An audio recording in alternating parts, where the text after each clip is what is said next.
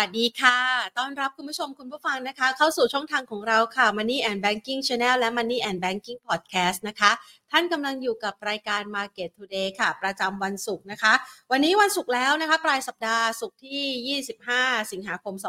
2566 กับบรรยากาศการซื้อขายของตลาดหุ้นไทยที่รอคอยปัจจัยใหม่ ๆ นะคะคำว่ารอคอยปัจจัยใหม่เนี่ยมันจะเกิดขึ้นในค่ำคืนวันนี้แหละค่ะหลังจากที่นักลงทุนนั้นรอจับตาสัญญาณที่จะส่งออกมาจากทางด้านของคุณเจอโรมพาเวล ประธานธนาคารกลางสหรัฐ ที่จะมีถ้อยแถลงต่อมุมมองของนโยบายการเงินมุมมองต่อภาวะเศรษฐกิจ และอัตราเงินเฟอ้อของสหรัฐนะคะผ่านเวทีแจ็คสันโฮ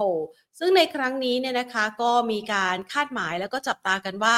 มันจะส่งผลต่อการดำเนินนโยบายของธนาคารกลางสหรัฐ มากน้อยเพียงใดและในระยะถัดไปนั้นจะเป็นอย่างไรบ้าง ซึ่งณปัจจุบันเนี่ยก็มีการคาดหมายกันว่าการขึ้นอัตราดอกเบี้ยอาจจะทำได้อีกครั้งหนึ่งนะคะ ก็คือในเดือนกันยายน และอาจจะเป็นครั้งสุดท้ายแล้วสำหรับการขึ้นอัตราดอกเบี้ย ในวงจรครั้งนี้นะคะ ก่อนที่มันจะมีผลกระทบต่อภาวะเศรษฐกิจมากไปกว่านี้ ในขณะเดียวกันค่ะโอ้ทักทายคุณผู้ชมนะคะ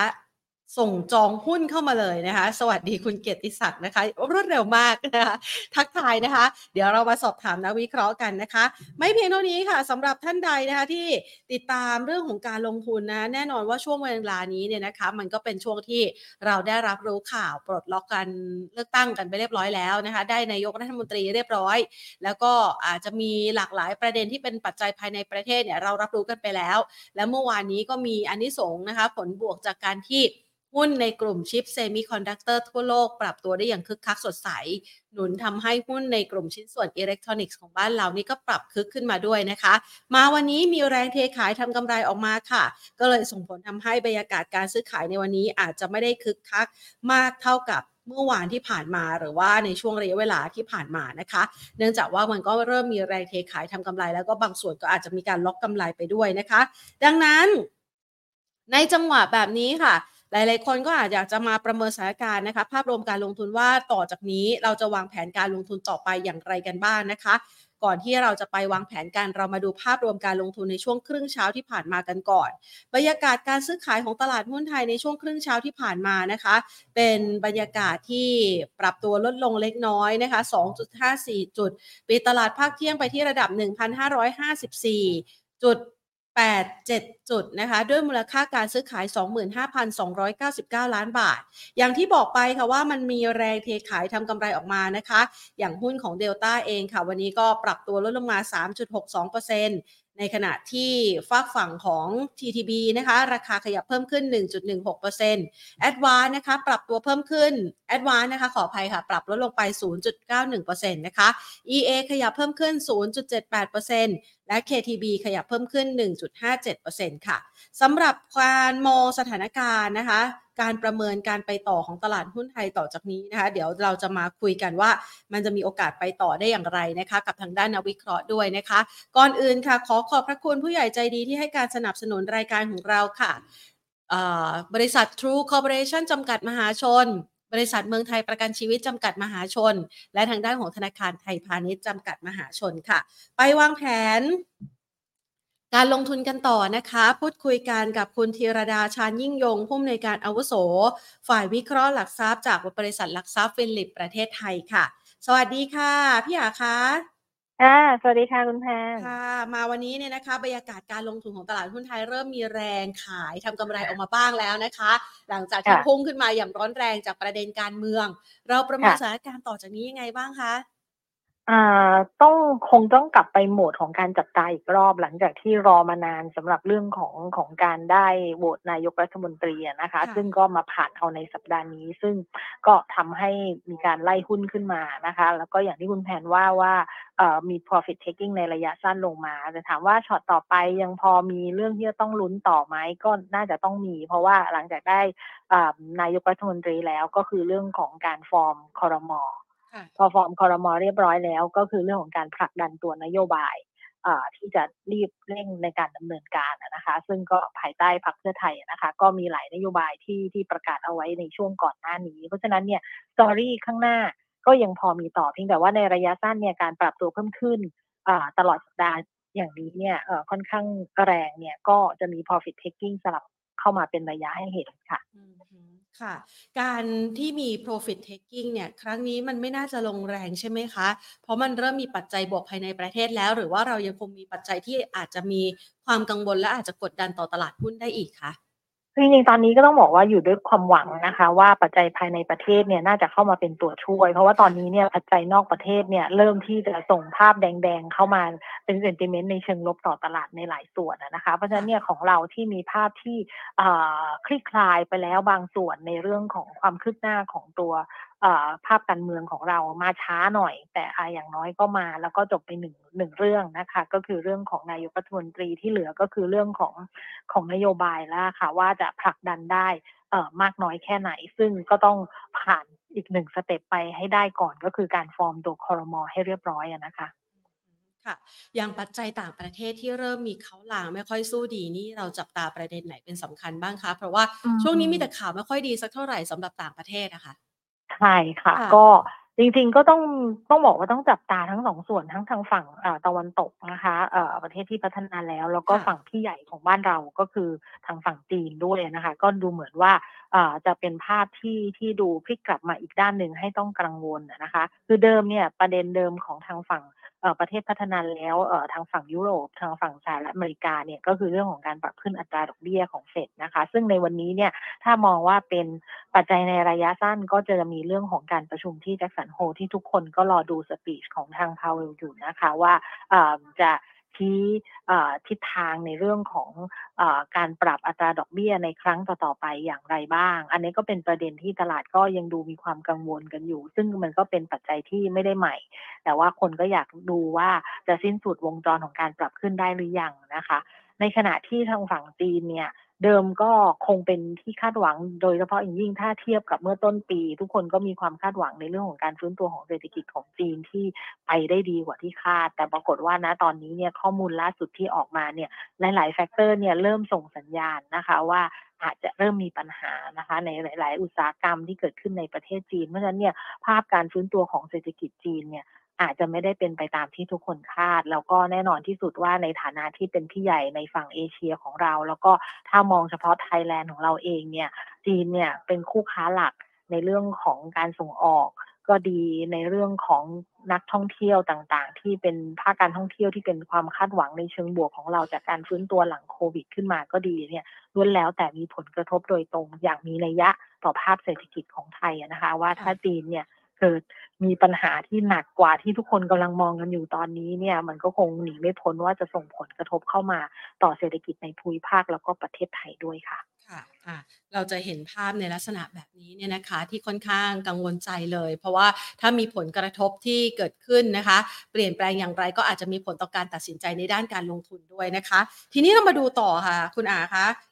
ณปัจจุบันนี้เนี่ยวันนี้มันมีการเปิดเผยตัวเลขการส่งออกของไทย ติดลบมากกว่าคาดการณ์เอาไว้ ตรงนี้เนี่ย เรากังวลใจด้วยไหมคะ เพราะว่าเป็นขาหนึ่งทางด้านของรายได้สำคัญของไทยเหมือนกันนะคะใช่ค่ะ ก็อย่างที่เรียนสักครู่นี้นะคะคุณแทนว่าตัวเลขเศรษฐกิจของจีนเนี่ย ที่ออกมาชะลอตัว ลงเยอะมันก็เหมือนกับเป็นอันที่สร้างความผิดหวังให้กับนักลงทุนทั่วๆไปที่มองว่าจีนจะเข้ามาเป็นผู้ช่วยในช่วงต้นปี เพราะว่าเราเห็นภาพอยู่แล้วว่าฝั่งตะวันตกเนี่ยมีปัญหาภาพเศรษฐกิจโลกอะถูกกดดันใน part หนึ่งแหละเป็น part ใหญ่ๆครึ่งหนึ่งของโลกอะมาจากฝั่งตะวันตก แต่ก็ยังโชคดีนิดนึงมีพี่จีนช่วยอยู่ แต่ตอนนี้เนี่ยพี่จีนเริ่มส่งสัญญาณมีปัญหาแล้วมันก็ทำให้ภาพโดยรวมของของการส่งออกเนี่ยจากที่คาดการณ์ว่าน่าจะติดลบแหละ ก็ ติดลบลงไปมากกว่าที่คาด อันนี้เนี่ยน่าน่าจะเริ่มเป็นกังวลแล้วว่าว่า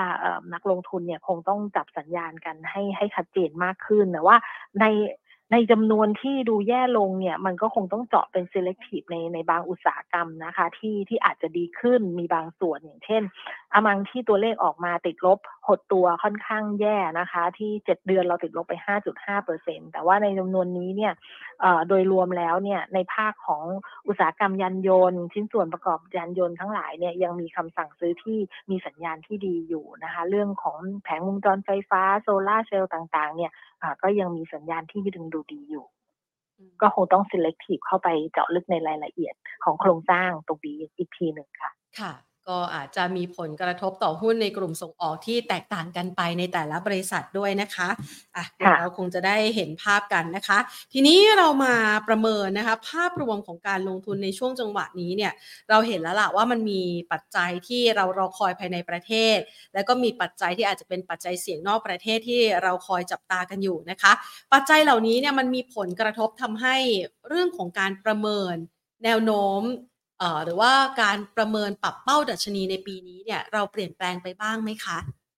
จริงๆไม่ไม่ได้ปรับเป้าไปจากที่เราคาดหมายในเรื่องของซีนารีโอที่เรามองเอาไว้ตั้งแต่ตอนที่เรามองประเด็นว่าโอเค มันขึ้นอยู่กับการเมืองบ้านเราว่าเราจะสามารถได้ผู้ชนะฟอร์มรัฐบาลได้เร็วมากน้อยแค่ไหน ซึ่งจริงตรงนี้ก็ต้องยอมรับนะคะ ว่าว่าก็ได้ช้าไปกว่าที่คาดนิดหน่อย เล็กน้อยอแต่อย่างน้อยก็โอเคยังได้มา ซึ่ง ก็ต้องรอเรื่องของนโยบาย เพราะฉะนั้นเนี่ยมันเข้าไปอยู่ในเคสที่เราก็คาดการณ์กันเอาไว้ว่า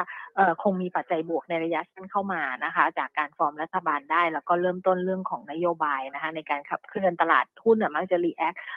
ก่อน ตัวเลขจริงอยู่แล้ว อย่างเช่น นโยบายหลักต่างๆ ของทาง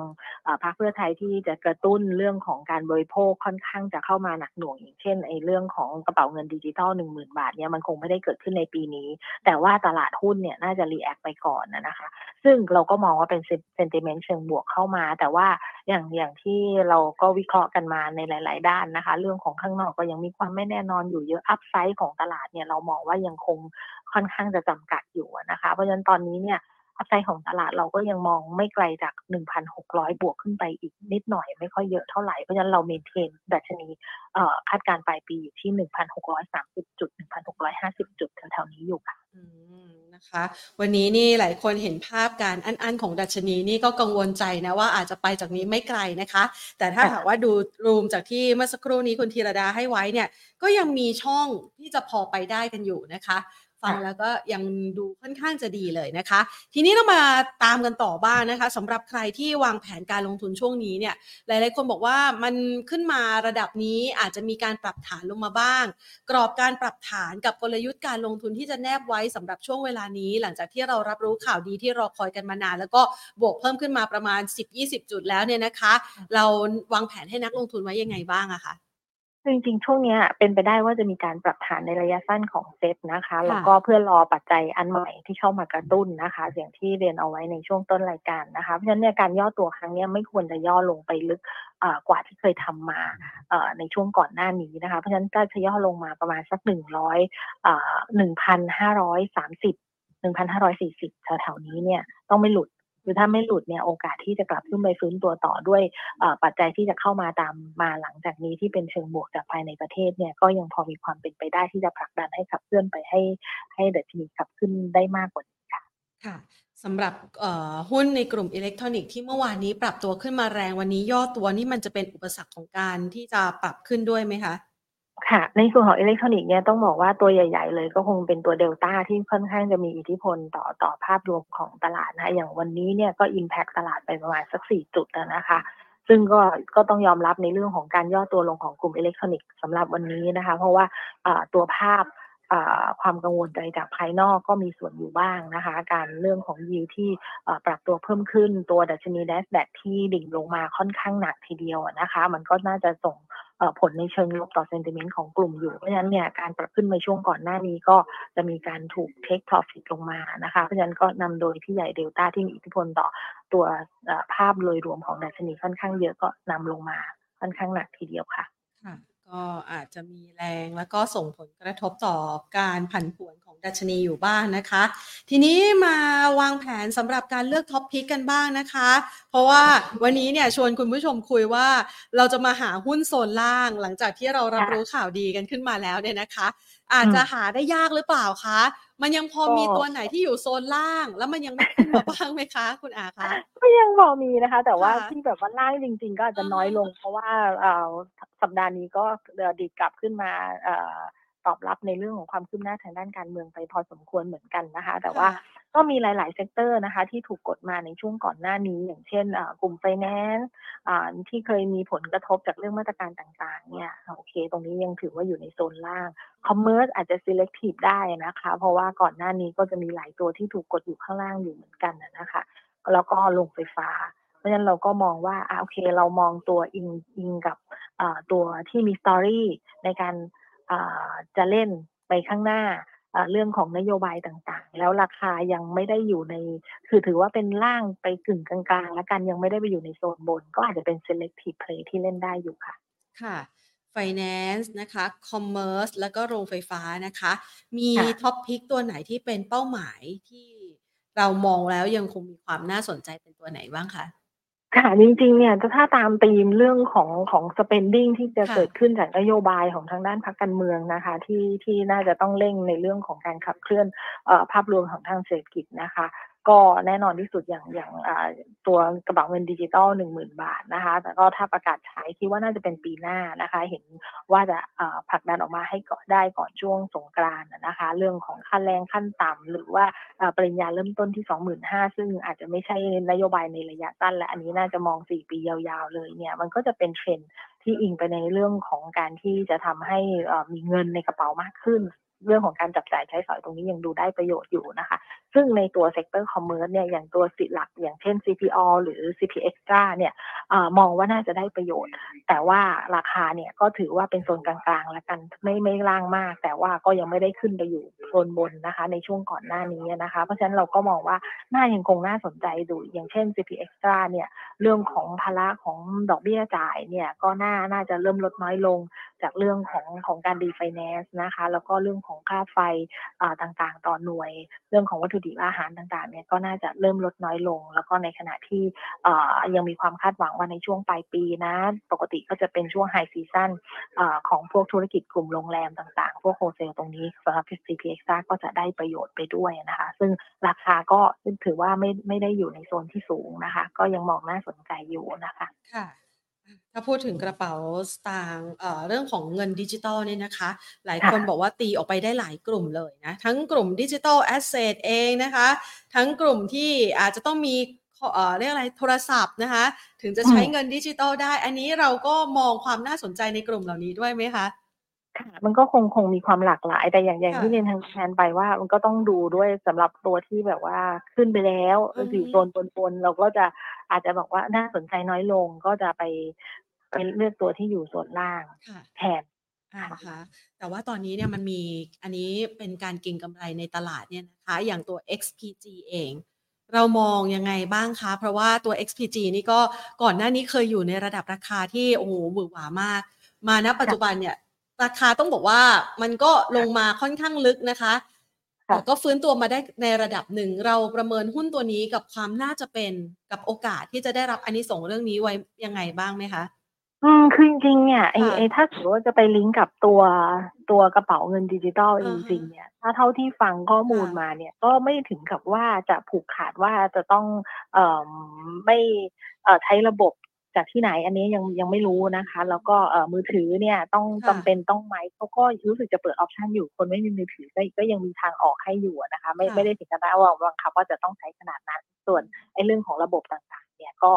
ก็อาจจะต้องไปจับตาดูรายละเอียดอีกทีหนึ่งเป็นยังไงสำหรับตัวเอ่อ Xpring เองจริง ๆ เนี่ยก็ต้องบอกว่า ระยะสั้นที่ปรับลงมาเยอะๆมากๆเนี่ยเริ่มมีสัญญาณที่ดีขึ้นนะคะเริ่มเริ่มเห็นสัญญาณของราคาที่ยกไฮยกโลขึ้นมาได้บ้างนะคะ เพราะฉะนั้นเนี่ยน่าจะวิ่งถ้าระยะสั้นนะคะ น่าจะยังคงเห็นวิ่งในในกรอบที่เป็นอัพเทรนในระยะสั้นได้อยู่นะคะ ถ้าไม่หลุดลงมาต่ำกว่าเนี่ยนะคะนะคะให้ว่าถ้าไม่หลุดต่ำกว่าหนึ่งบาทสามสิบสี่นะคะ น่าจะยังคง ยังคง run trend อยู่ในกรอบที่เป็น uptrend ในระยะสั้นได้อยู่ค่ะนะคะถ้าเกิดว่าเราดูจากตัวหุ้นตัวนี้เนี่ยนะคะ หลาย ๆ คนคงเคยเห็นภาพแหละเพราะว่าก่อนหน้านี้มันอยู่ในโซนนู้นห้าบาทสูงกว่านี้ใช่ใช่ค่ะ ก็คือลงมาแช่อยู่ข้างล่างนานมากแล้ว แล้วก็เริ่ม break downtrend ขึ้นมาได้ตั้งแต่มีแท่งยาวยกขึ้นมานะคะ คือไปต่ำบาทนานอยู่พอสมควรทีเดียวนะคะ พอหลังจากที่ เบรกตัวเส้นดาวเทรนขึ้นมาได้แถวๆประมาณบาทห้าตังค์หรือบาทสิบตังค์เนี่ยก็เริ่มวิ่งแล้ว ตอนนี้อยู่ที่บาทประมาณบาทสี่สามใช่ไหมคะอันนี้บอกได้เพราะว่าแพนเคยเป็นผู้ประสบภัยอยู่ในโซนบนบนในในในโซนแถวตำบานะคะ อันนี้ก็เลยแบบอยากจะรู้เพราะว่าช่วงนี้มันมีการเก็งกำไรค่อนข้างเยอะเดี๋ยวหลายๆคนอาจจะมองว่า เอ๊ะมันจะมีโอกาสเป็นต้นเทรนไหมเพ ราะว่ามันมีปัจจัยเข้ามาเป็นสตอรี่สนับสนุน ถ้าจะเก็งกำไรในเรื่องนี้เนี่ยนะคะ เราจะต้องดูความชัดเจนในระดับไหนคะ เราถึงจะได้หุ้นดีๆ แล้วก็มีความเกี่ยวข้อง แล้วก็มีโอกาสที่จะไม่ตกรถกับเขาอะค่ะ อืม จริง ๆ เนี่ยก็คงต้องติดตามเรื่องของความชัดเจนหรือว่ารายละเอียดของตัวนโยบาย คือถ้าสมมติว่าจะไปอิงสตอรี่ที่เกิดขึ้นจากการได้รัฐบาลใหม่มานะคะมันก็ต้อง ดูรายละเอียดให้ชัดเจนว่าว่าเป็นยังไงแล้วก็ลองกลับเข้าไปดูในพื้นฐานของตัวหุ้นด้วยเองจริงๆนะคะว่าถ้าสมมุติว่ามีแล้วจะเพิ่ม value ให้กับตัวเขาเองเท่าไหร่แล้วถ้าไม่มีเนี่ย Impact แล้วเป็นยังไงราคานะตอนนี้ยังน่าสนใจอยู่ไหม ถ้าเราได้หุ้นตัวที่ต่อให้ไม่มีตรงนี้ด้วยตัว Fundamental ของมันเองก็ดีอยู่แล้ว ราคาตรงนี้ก็เหมาะสมหรือว่าก็ยังต่ำไปอยู่เนี่ยยิ่งดี ถ้าได้ประมาณนี้นะคะ ค่ะเอาเอาไว้เป็นหลักก่อนนะคะ เดี๋ยวต้องรอดูความชัดเจนก่อนว่า สรุปเขาทำกันยังไง หลักเกณฑ์ในการที่จะจัดสรรนะคะ หรือว่าการเก็บเงินดิจิตอลเนี่ยการใช้จ่ายมันจะออกมาในส่วนไหนบ้าง ตรงถึงเวลานั้นก็ยังไม่สายเกินไปใช่ไหมคะก็น่าจะต้องมีเวลาอีกสักพักใหญ่ๆเลยทีเดียวกว่าจะผ่านกระบวนการนะคะ เพราะว่าตอนนี้ต้องตั้งคอรมอให้ได้ก่อน แล้วก็ต้องเข็นงบประมาณปีหน้าปีหกเจ็ดเนี่ย ให้ได้ก่อน ซึ่งจริงๆอะตามปีงบประมาณเนี่ยจะต้องเริ่มแล้วหนึ่งตุลานี้ แต่ก็คงจะล่าช้าละค่ะ เพราะว่าต้องใช้เวลาอย่างต่ำๆเลยเนี่ย น่าจะต้องสามเดือนในการผ่านตัวการพิจารณาของสภานะคะ ทั้งสภาบนสภาล่างเพราะฉะนั้นกว่าจะคิกออฟตัวงบประมาณ ซึ่งเป็นซอสฟันหลักของของของนโยบายนี้เลยอะ ก็ก็คิดว่าน่าจะต้องเป็นปีหน้าแล้วล่ะค่ะ นะคะก็ไม่ต้องรีบร้อนนะคะ ช่วงนี้ก็อาจจะเป็นจิตวิทยาด้านการลงทุนไปก่อนนะคะอะไปดูในกลุ่ม Finance บ้างดีกว่า Finance เนี่ยนะคะ เราก็ลุ้นกันว่าเมื่อไหร่จะสิ้นสุดวงจรดอกเบี้ยขาขึ้น ซึ่งเราก็ลุ้นกันมาหลายเดือนว่าเอาละใกล้สักทีใกล้สักทีแต่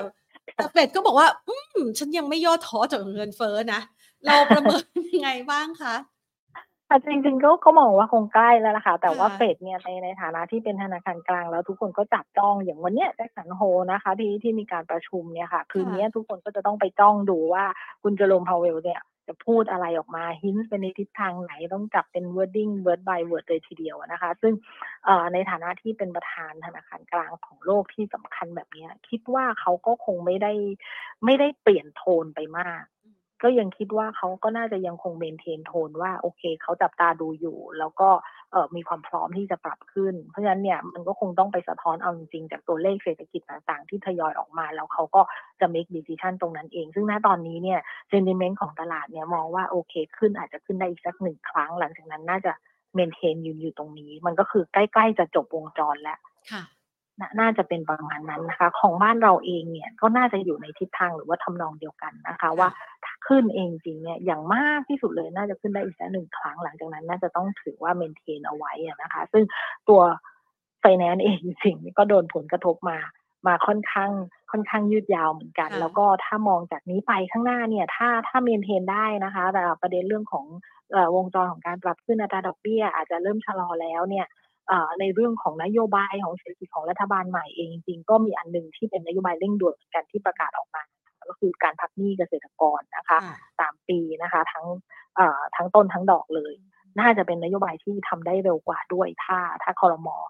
จัดจัดได้เร็วนะคะ เพราะฉะนั้นตรงนี้เนี่ยก็ก็คิดว่าน่าจะดูเป็นบวกนะคะกับทางกลุ่มค่ะ มีตัวไหนที่เรามองไว้เป็นเป้าหมายที่น่าสนใจบ้างคะ เพราะว่าส่วนหนึ่งเนี่ยหลายคนบอกว่าเจอมาตรการที่อาจจะสนับสนุน แต่ว่าทางด้านของธนาคารแห่งประเทศไทยก็มีมาตรการที่จะเข้ามาควบคุมดูแลเรื่องของการขยับขึ้นอัตราดอกเบี้ยด้วย ตรงนี้ถ้าเราไปหักล้างกันแล้ว มันยังพอมีตัวไหนที่น่าสนใจกันบ้างคะ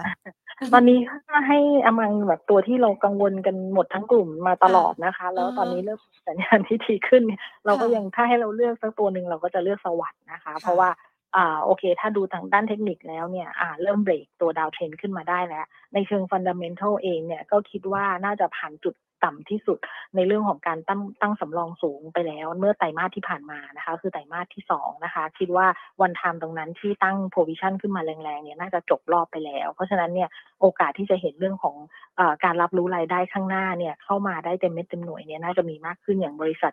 เงินสดทันใจที่ซื้อคืนมาจากธนาคารออมสินนะคะ ในช่วงครึ่งปีหลังก็น่าจะเห็น contribution เข้ามาได้ได้ดีขึ้นนะคะ เพราะฉะนั้นตรงนี้เนี่ยก็อาจจะเป็นตัวหนึ่งที่เรามองว่าโอเค ต่ำลงมาในระดับหนึ่งและ ตอนนี้สัญญาณทางด้านเทคนิคก็ก็เริ่มเบรกตัวดาวเทนขึ้นมาได้หน่อยหน่อยหน่อยเดียวหน่อยหนึ่งนะคะ ก็ถือว่าอยู่ในโซนล่าง อันนี้เนี่ยการจะผลักดันหรือขับเคลื่อนไปต่อหรือเปล่าเนี่ยขึ้นอยู่กับนโยบายที่จะเข้ามาเสริมจากทางการเมืองที่มีความชัดเจนมากขึ้นตรงนี้นะคะ เรื่องของการพักหนี้เกษตรกรเนี่ยจะมีตัวชุบเป็นตัวช่วยเข้ามาได้ เพิ่มขึ้นหรือเปล่านะคะ เพราะฉะนั้นถ้าจะเลือกเนี่ยจากโซนล่างไฟแนนซ์ก็จะเป็นตัวนี้คะได้ไปอีกหนึ่งตัวนะคะ แล้วก็ยังมีในกลุ่มโรงไฟฟ้า โรงไฟฟ้านี่เขามี story น่าสนใจยังไง คะ ก็ story เนี่ยอาจจะเป็นเรื่องของ ของแนวโน้ม หรือว่าทิศทางของตัวราคาก๊าซนะคะที่ ที่ก็น่าจะมีการปรับลดลงนะคะ อย่างเช่นในช่วงครึ่งปีหลังเนี่ย น่าจะเห็นทิศทางที่ได้ระดับราคาของราคาก๊าซที่ต่ำกว่าในช่วงครึ่งปีแรก เพราะฉะนั้นทางฝั่งต้นทุนเนี่ยน่าจะดีขึ้น ในขณะที่ฝั่งที่อาจจะดูเป็นกังวลเรื่องของค่า FT ที่ลดลง ในฝั่งของรายได้เนี่ย น่าจะ น่าจะปรับ ลดลงน้อยกว่าเรื่องของการปรับลงของราคาก๊าซเพราะฉะนั้นเน็ตแล้วเนี่ยน่าจะเห็นทิศทางในการทำกำไรเนี่ยทำได้ดีขึ้นในขณะที่ตัวที่เราเลือกมาอย่างตัวบีกลิมเนี่ยเรามองเห็นศักยภาพในเรื่องของกำลังการผลิตที่เพิ่มขึ้นในใน second half เนี่ยน่าจะฟื้นตัวขึ้นได้ดี ในเรื่องของลูกค้าในส่วนของอุตสาหกรรมนะคะ น่าจะปรับเพิ่มขึ้นนะคะ มีการ COD ของโรงไฟฟ้าโซล่าใหม่ ๆ เข้ามานะคะ เพราะฉะนั้นเราก็เลยเลือกตัวนี้เข้ามาเป็นอีกหนึ่งตัวเลือกที่น่าสนใจนะคะสำหรับตัวบีกริมค่ะค่ะนะคะสำหรับคนที่อยากจะใช้ในการเลือกลงทุนนะคะ วันนี้ก็มีมาฝาก 4 ตัวถูกต้องใช่ไหมคะ มี CPALL CP Extra SAWAD และก็บีกริมนะคะ อะเอาไว้เป็นหุ้นโซนล่างให้คุณผู้ชมได้เลือกลงทุนกันนะคะ แล้วก็มี story ที่น่าสนใจในการที่จะเข้ามา support ด้วย มาถึงคำถามของคุณผู้ชมกันบ้างค่ะ คุณธีรดาคะแต่คุณผู้ชมสอบถามเข้ามาวันนี้ EA เนี่ยนะคะ วิ่งมาตั้งแต่เมื่อวานแล้ววันนี้ก็ยังคงวิ่งต่อนะคะ EA กับ SCGP ถือเป็นหุ้นโซนล่างไหมครับ น่าสนใจให้ลุยไหมครับ นี่สายซิ่งอ่าถ้า EA เนี่ยก็ก็ถือว่าเป็นโซนล่างแล้วค่ะเอ่อ SCGP ก็ก็ทำนองเดียวกันนะคะ เพราะว่ามีแรงกดดันขายเทลงมาค่อนข้างหนักทีเดียวสำหรับ EA เนี่ยต้องบอกว่าทางด้านเทคนิคก็เริ่มเริ่มมีสัญญาณที่ดูดีขึ้นนะคะ เพราะว่าลงมายืดยาวนะคะ แล้วก็เริ่มเบรกตัวดาวเทนเอ่อลายขึ้นมาได้นะคะ แถวแถวประมาณสัก เอ่อห้าสิบแปดบาทนะคะ หลังจากเบรกก็วิ่งวิ่งขึ้นมาได้ตลอดตลอดเลยนะคะเอ่อก็ยกไฮยกโลขึ้นมาได้ น่าจะวิ่งอยู่ในกรอบที่เป็น up trend channel ในระยะสั้นได้อยู่นะคะ เพียงแต่ว่า up side เนี่ยก็ต้องระมัดระวังว่าในช่วงสี่ห้าวันที่ผ่านมานี้ก็ต้องยอมรับความแรงว่าวิ่งขึ้นมากันค่อนข้างแรงทีเดียวนะคะ อาจจะเริ่มเอ่อเห็นการติดอัพไซด์แรกอยู่นิดหน่อยนะคะ แถวแถวประมาณสักหกสิบหกหกสิบเจ็ดบาทนะคะ แล้วก็แนวต้านถัดไปก็จะเป็นที่เส้น 200 วันคือ 70 บาทค่ะค่ะถ้าเทียบกับ SCGP นะคะ SCGP นะคะ ก็ต้องบอกว่าอยู่ในในโซนล่างเหมือนกัน SCGP เนี่ยต้องบอกว่าเพิ่งเบรกวันแรกเลยสำหรับตัวตัวดาวเด่นนะคะสำหรับตัวดาวเด่นนะคะเพิ่งเพิ่งเบรกมาวันแรกเลยทีเดียวนะคะ ตรงนี้ก็อาจจะต้องมีมีการยึกยักออกทางด้านไซเวย์อยู่บ้างนะคะเพียงแต่ว่าถ้าถ้ายึกยักแล้วยังสามารถยกตัวยกไฮยกโลขึ้นไปได้ แล้วก็ไม่เทรดลงมาต่ำกว่า 38 บาท 25 นะคะ ก็ก็น่าจะยังคงซิกแซกแล้วก็ปรับขึ้นไปได้ น่าจะต้นทางกว่านะคะ ถ้าไม่หลุดโลที่เราบอกเอาไว้มานะคะ โอกาสที่จะเห็นขึ้นไปทดสอบแถวๆประมาณสัก 41.25 ยังมีความเป็นไปได้นะคะ แล้วก็รอต้านถัดๆไป เพราะว่าน่าจะอยู่ต้นทางมากกว่า เพราะเพราะลงมาค่อนข้างยาวนานนะคะ ลงมาลึกด้วยนะ แล้วก็เป็นทางลงมาตลอดนะคะ ตอนนี้เนี่ยถ้าดูทรงกราฟเนี่ยเรายังมีลุ้นว่ามันจะขยับเป็นขาขึ้นได้ใช่ไหมคะ หรือว่ามันแค่ไซด์เวย์สะสมกำลังก่อนคะจริงๆอาจจะต้องไซด์เวย์สะสมกำลังเพราะว่าอย่างที่บอกว่าเพิ่งเบรกมาวันแรกเลยจริงๆ เป็นแท่งแรกที่เบรกขึ้นมานะคะ ในวันนี้แล้ววันนี้ยังไม่จบวันเลยด้วย ก็ก็คงต้องรอดูก่อนน่าจะมีการใช้เวออกข้างเพียงแต่ว่าการที่เราจับตามองเนี่ยก็ต้องต้องกำหนดจุดว่าเออเราคิดว่ามันน่าจะไม่ต่ำกว่าแถวแถวสามแปดหรือสามแปดสองห้าตรงนี้น่าจะมีโอกาสซิกแซกแล้วก็ขยับขึ้นไปอยู่ มันก็ดูต้นทางกว่า แล้วก็ไปดูแถวแถวประมาณสักสี่สิบเอ็ดบาทยี่ห้าค่ะอ่านะคะคุณผู้ชมหาช่วยหาหุ้นโซนล่างมานะคะ หรือบางท่านอาจจะติดอยู่นะคะ ก็สอบถามกันเข้ามานะคะ มาดูตัวต่อไป True True นี่ถือว่าเป็นโซนล่างด้วยไหมครับลงมาตั้งแต่ควบรวมกิจการนะคะ เรามองยังไงบ้างใช่ใช่ใช่ค่ะ ก็จริงๆตัว True เนี่ยก็ก็มีหลายประเด็นหลายเรื่องหลายราว แล้วก็เรื่องของการขาดทุนอยู่ด้วยนะคะ เพราะฉะนั้นเนี่ยก็ก็มีแรงกดดันและการต่อระดับราคานะคะ ซึ่งก็ก็มองว่า อืม ตรงนี้เนี่ย ถ้าปรับตัวฟื้นขึ้นมาเนี่ย ก็ต้องติดตัวแนวต้านแถวๆประมาณสักเจ็ดเจ็ดบาทก่อนนะคะ อันแรกแล้วก็ประมาณเจ็ดบาทสามสิบเป็นสองแนวต้านหลักนะคะ ที่ที่ดิดตัวขึ้นมาในระยะสั้น ซึ่งตอนนี้เนี่ยถามว่าเออเริ่มเห็นภาพการฟื้นตัวไหมก็ก็ไม่ได้ดูเสียตรงในระยะสั้น ๆนะคะ ที่ที่พยายามจะยกโลขึ้นมานะคะ ที่ฟื้นมาจาก 6 บาท ตอนนี้ก็ก้าวขึ้นมาได้ถึง 6 บาท 95 นะคะ ก็อาจจะติด 7 บาท 7 บาท 30ก่อนค่ะอะนะคะ ให้คำแนะนำเอาไว้ นี่คุณผู้ชมสอบถามนะคะ ตัวหุ้นมิตรผลนะคะ เรามองยังไงบ้างคะช่วงนี้ เพราะว่าล่าสุดนี้อินเดียเตรียมที่จะระงับการส่งออกน้ำตาลด้วยหุ้นในกลุ่มน้ำตาลนี่เรามองน่าสนใจไหมคะอืมหุ้นในกลุ่มน้ำตาลเนี่ย มันก็ต้องต้องบอกว่ามันก็อาจจะมีมีอิทธิพลต่อต่อเรื่องของเอลนีโญที่มันเกิดขึ้นนะคะ เรื่องของสถานการณ์นะคะ แต่ว่าจริง ๆ แล้วเนี่ยผลกระทบหลักๆเลยน้ำตาลน่ะ น่าจะต้องมีอิทธิพลเรื่องของ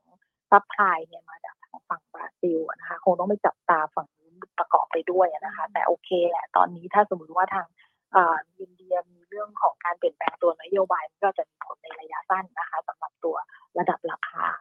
น้ำตาลนะคะอย่างในกลุ่มน้ำตาลนี่เรามองตัวไหนน่าสนใจบ้างคะอืมน้ำตาลเนี่ยจริงๆต้องบอกว่าเป็นหุ้นที่อาจจะไม่ได้มี liquidity ที่ที่แบบเยอะมากนะคะ งั้นตัวที่ตัวที่หลักๆเลยน่าจะเป็นตัว KSL ก็อยู่ในโซนล่างมาตลอดตอนนี้เริ่มเป็นทางด้าน sideway นะคะ ยังไม่ได้มีทิศทางของการฟื้นตัวขึ้นอย่างชัดเจนเท่าไหร่นะคะนะคะงั้นขอขยับไปที่หุ้นในกลุ่มอิเล็กทรอนิกส์นะคะ คุณผู้ชมถามว่าเดลต้าย่อลงมา น่ารับไหม เดลต้าเนี่ยคือถ้า trade จริงๆเนี่ยต้องดูทางเทคนิคอย่างเดียวเลยนะคะ เพราะ fundamental เนี่ยดูดูกี่ทีดูกี่รอบก็ก็ยังคงคงไม่ไม่ได้มีคำแนะนำในเชิงของการให้เข้าไปเอ่อบายเท่าไหร่นะคะ แต่ว่าในแง่ของเทคนิคเนี่ยถ้าย่อลงมาแล้วเอ่อจะเห็นว่ามันเป็นเทรนที่เป็น เป็นขาขึ้นอย่างสวยงามคือถ้ารู้ว่าลงมาเนี่ยแถวประมาณร้อยร้อยต้นๆเนี่ย น่าจะต้องมีคนเข้ามารับแล้วนะคะ แต่ว่าเทรดเนี่ยต้องมีวินัยมากๆนะคะ เพราะว่าเป็นหุ้นที่เอ่อขึ้นแรงแล้วก็เวลาลงก็หนักเหมือนกันนะคะเพราะฉะนั้นนักลงทุนต้องรับความเสี่ยงได้ตั้งแต่ตอนที่เข้าไปเล่นตั้งแต่แรกนะคะ ค่ะ ต้องเป็นสายแบบขยับเร็วมากใจ ต้องใจถึง ใจถึงเงินทุนหนักนะ ขึ้นแรงลงเร็วด้วยนะคะ ค่ะ อ่านะคะอ่างั้นขอขยับไปตัวต่อไปนะคะ Jasmine JAS นะคะ จะมีปันผลไหม แล้วช่วงนี้เนี่ย ราคาหุ้น โอ้ ราคาก็ฟื้นตัวดีนะคะ ราคาหุ้นมองความน่าสนใจยังไงคะ ใช่ราคาหุ้นเนี่ยเริ่มฟื้นตัวขึ้นมาค่อนข้างชัดเจน แล้วก็วันนี้วันแรกเพิ่งเบรกเส้น 200 วันขึ้นมานะคะแถวประมาณสักใกล้ๆ 2 บาทนะคะ ก็ถือว่าเป็นสัญญาณที่เริ่มดูดีขึ้นนะคะ หลังจากที่เทลงมา ยืดยาวเหมือนกันนะคะ เพราะฉะนั้นตรงนี้เนี่ยก็ก็มีสัญญาณที่ดีขึ้นถ้าจะเข้ามาเก่งกำไรนะคะ พอเบรก200 วันแรกเนี่ยอาจจะมีการเคารพเส้นอยู่บ้างนะคะ เพราะฉะนั้นเนี่ยก็น่าจะมีแกว่งซิกแซกอยู่แถวๆ2บาทบวกลบอยู่ตรงนี้เนี่ยอยู่พอสมควรเหมือนกันนะคะ เพราะฉะนั้นเนี่ยถ้ามองเนี่ยแนวรับแรกนะคะ ก็น่าจะประมาณสักประมาณสักบาท90บาท92แถวๆนี้นะคะสำหรับการเก็งกำไรในระยะสั้นนะคะ แล้วก็ ตัวแนวต้านเนี่ยก็คงจะเป็นประมาณสักสองบาทสองบาทหกสองบาทแปดแถวๆนี้นะคะค่ะอะขยับไปที่บ้านปู่บ้านปู่เนี่ยก่อนหน้านี้อยู่ในหลักสองหน่วยนะเออเขาเรียกว่าเออหลักมีหลักสิบนะคะ ตอนนี้ลงมาเป็นหลักหน่วยนะคะ เราเรามองว่าเป็นหุ้นโซนล่างที่น่ารับไหมคะอืมก็อาจจะยังมีผลกระทบอยู่บ้างนะคะสำหรับตัวบ้านปูเนี่ยก็ดูเหมือนว่าเอ่อ คือคือมองว่าจริงๆอะคาดการว่าโอเคกำไรน่าน่าจะค่อยๆเห็นการฟื้นฟื้นตัวได้นะคะ แต่ว่า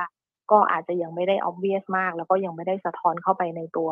ตัวราคาหุ้นเท่าไหร่นะคะ ตรงนี้ราคาหุ้นเนี่ยต้องบอกว่าน่าจะเริ่มแกว่งออกทางด้านไซด์เวย์และหลังจากที่มีการฟื้นตัวขึ้นมา แล้วก็หวังว่าจะวิ่งตามโซนของเป็น uptrend line ขึ้นไปปรากฏว่าในช่วงเอ่อตั้งแต่ประมาณสัก อาทิตย์ที่แล้ว ตั้งแต่ต้นอาทิตย์ที่แล้วเทลงมาหนักเหมือนกันนะคะ ก็เลยทำให้ตัวเอ่อ uptrend ในระยะสั้นเนี่ยเหมือนจะถูกทำลายไปเล็กน้อยแล้วนะคะ เพราะฉะนั้นตอนนี้กลับมา trade เป็นกรอบ sideway มากกว่านะคะ ก็แนวรับเนี่ยประมาณ 8 บาท 60 แถวๆนี้นะคะ ถ้ารับได้เนี่ยก็น่าจะแกว่ง 8 บาท 60 แล้วก็ประมาณ 9 บาท 20 อยู่ในโซนนี้ ค่ะตัวบ้านปูนี่มันมีสตอรี่ที่น่าสนใจไหมคะ เพราะว่าช่วงหลังๆมาก็คือราคามันปรับตัวลดลงเรื่อยๆ แต่ว่าราคาพลังงานในตลาดโลกก็ดูมีจังหวะของการทิบตัวสูงขึ้น พอจะรับอันนี้ส่งเรื่องนี้ได้ไหมคะจริงๆเนี่ยบ้านปูมันจะต้องมีเรื่องของราคาถ่านหินเข้ามามีอิทธิพลอยู่มากพอสมควรเหมือนกันนะคะ ก็คงต้องไปจับตาดูทั้งในเรื่องของ demand แล้วก็ตัว supply ด้วยนะคะ ของเหมืองถ่านหิน ของบ้านปูเองนะคะว่าว่าเอ่อ supply ของเขาเนี่ยออกมาได้แค่ไหนมากน้อยแค่ไหนนะคะ แล้วก็ปริมาณขายด้วยทั้งในต่างประเทศนะคะที่ทั้งที่อินโดแล้วก็ที่ออสเตรเลีย แล้วก็รวมของถึงเรื่องของราคาถ่านหินโดยรวมด้วยนะคะเพราะที่ผ่านมาเนี่ยก็ก็เหมือนว่าได้รับผลกระทบจากความอ่อนตัวของราคาเฉลี่ยของของราคาถ่านเหินอยู่พอสมควรค่ะ อะ เอาเก็บไว้เป็น ข้อมูลในการศึกษานะคะประกอบการตัดสินใจในการลงทุนนะคะ มาถึงคุณผู้ชมนะคะอีกท่านหนึ่งนะคะ นี่ถ้าหากว่าถืออยู่นะน่าจะแปลคำถามได้อีกแบบหนึ่งนะคะคำถามก็คือว่า LH นะคะ โลพอหรือยัง แต่ถ้าใครมีอยู่น่าจะบอกว่าลงพอหรือยัง ลงพอหรือยังเออ LH เนี่ยก็ น่าจะเริ่มแกว่งตัวออกด้านข้างได้แล้วนะคะ เพราะว่าก็ก็มองว่าลงมามากพอสมควรแล้วก็ยิ่งลงมากเนี่ย ก็ถ้าถืออยู่เนี่ยอย่างน้อยเรื่องของ dividend yield เนี่ย ก็น่าจะได้รับเรื่อยๆนะคะ ในอัตราที่ก็ไม่ต่ำนะคะสำหรับ LS เนี่ยก็น่าจะได้เห็นประมาณ 4-5%ได้นะคะ ต่อปี เพราะฉะนั้นเนี่ยถ้าถืออยู่ก็คงเป็นถือเพื่อรับปันผลไปนะคะ ราคาเนี่ย ลงมายืนอยู่แถวๆประมาณสักไม่หลุดแปดบาทแปดบาทยี่สิบแถวๆนี้เนี่ย ถือว่าก็น่าจะได้ยิวอยู่ในระดับที่น่าสนใจค่ะค่ะอ่าขอเป็นตัวสุดท้ายนะคะแอดวานค่ะ เริ่มรับได้ไหมขอแนวรับหน่อยค่ะสำหรับแอดวานค่ะวันนี้ราคาดูไม่ค่อยดีปะคะ ไม่ค่อยดีเลยค่ะ วันนี้ วันนี้เริ่มทิ้งลงมานะคะ ก็ถ้าแนวรับ เออจริงเดี๋ยวนะคะจริงจริง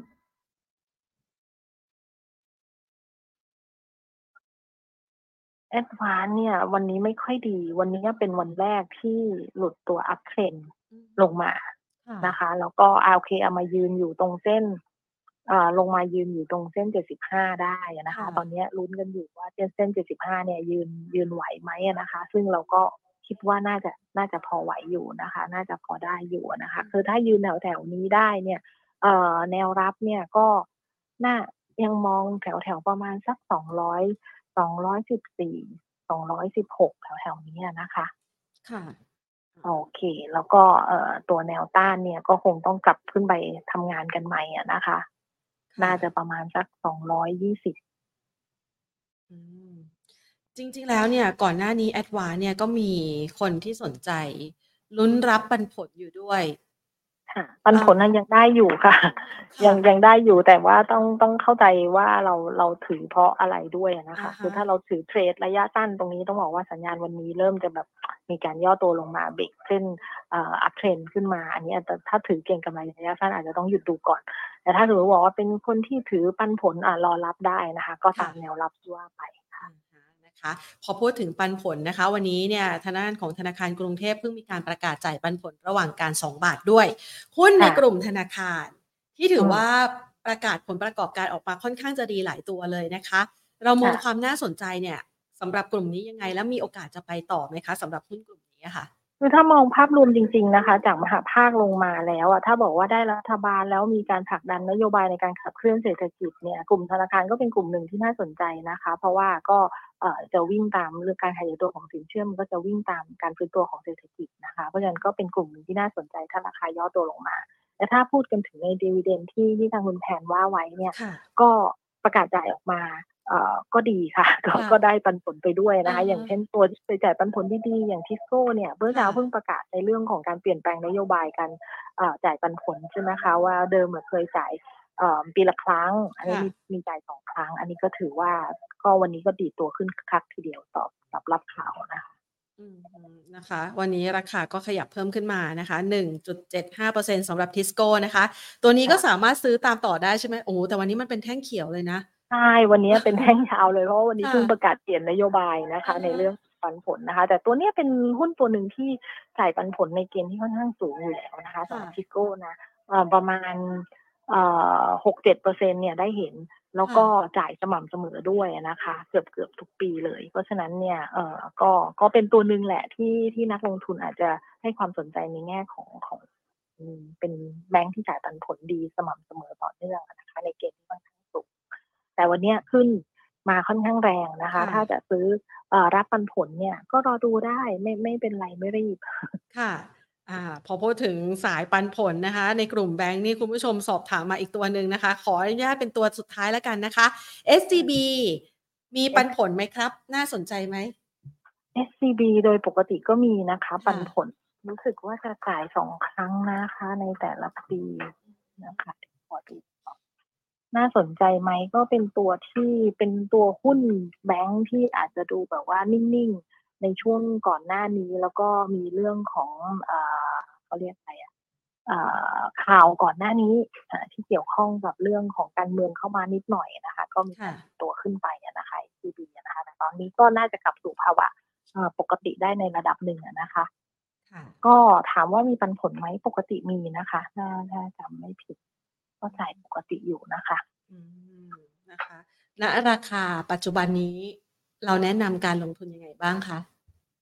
เออราคาปัจจุบันเนี่ยต้องบอกว่าเรามองเดี๋ยวนะคะ ขอดูเช็คตัวราคาพื้นฐานเรามองประมาณหนึ่งร้อยยี่สิบเก้ามีอัพไซด์อยู่อีกนิดหน่อยนะคะ ยังพอไปได้อยู่นะคะสำหรับตัว SCB ก็คาดหวังในเรื่องของอทิศทางดอกเบี้ยที่ที่เป็นขาขึ้นมาโดยตลอดเนี่ยน่าจะเป็นประโยชน์กับตัวกลุ่ม ถ้าพูดในทั้งกลุ่มนะคะสำหรับตัว SCB เนี่ย ถ้าสนใจที่จะรับนะคะ ก็ มองประมาณหนึ่งร้อยสิบสี่แถวนี้นะคะ แล้วก็ถ้า trade ตาม uptrend ขึ้นไปเนี่ยประมาณหนึ่งร้อยยี่สิบหนึ่งร้อยสิบแปดแถวๆนี้นะคะ เป็นแนวต้านในกรอบ uptrend line ก็ได้อยู่นะคะนะคะ เอาไว้ให้คุณผู้ชมได้ประกอบการตัดสินใจในการลงทุนกันนะคะ วันนี้ขอบพระคุณคุณธีรดามากเลยนะคะ มาให้ไอเดียได้ด้านการลงทุนกับเรากัน พร้อมกับหุ้นโซนล่างนะคะจำนวนทั้งสิ้น 4 ตัวด้วยกันนะคะ จะได้ให้คุณผู้ชมไปศึกษาเพิ่มเติมกันค่ะ ขอบพระคุณนะคะดีค่ะสวัสดีค่ะ คุณธีรดาชาญยิ่งยงนะคะผู้อำนวยการอาวุโสค่ะ ฝ่ายวิเคราะห์หลักทรัพย์จากบริษัทหลักทรัพย์ฟิลิปประเทศไทยนะคะ ให้หุ้นส่วนล่างเอาไว้ เพราะว่าเชื่อว่าหลาย ๆ ท่านไม่อยากตกรถนะคะ แต่ก็ไม่อยากจะไป แข่งราคาเขาคือ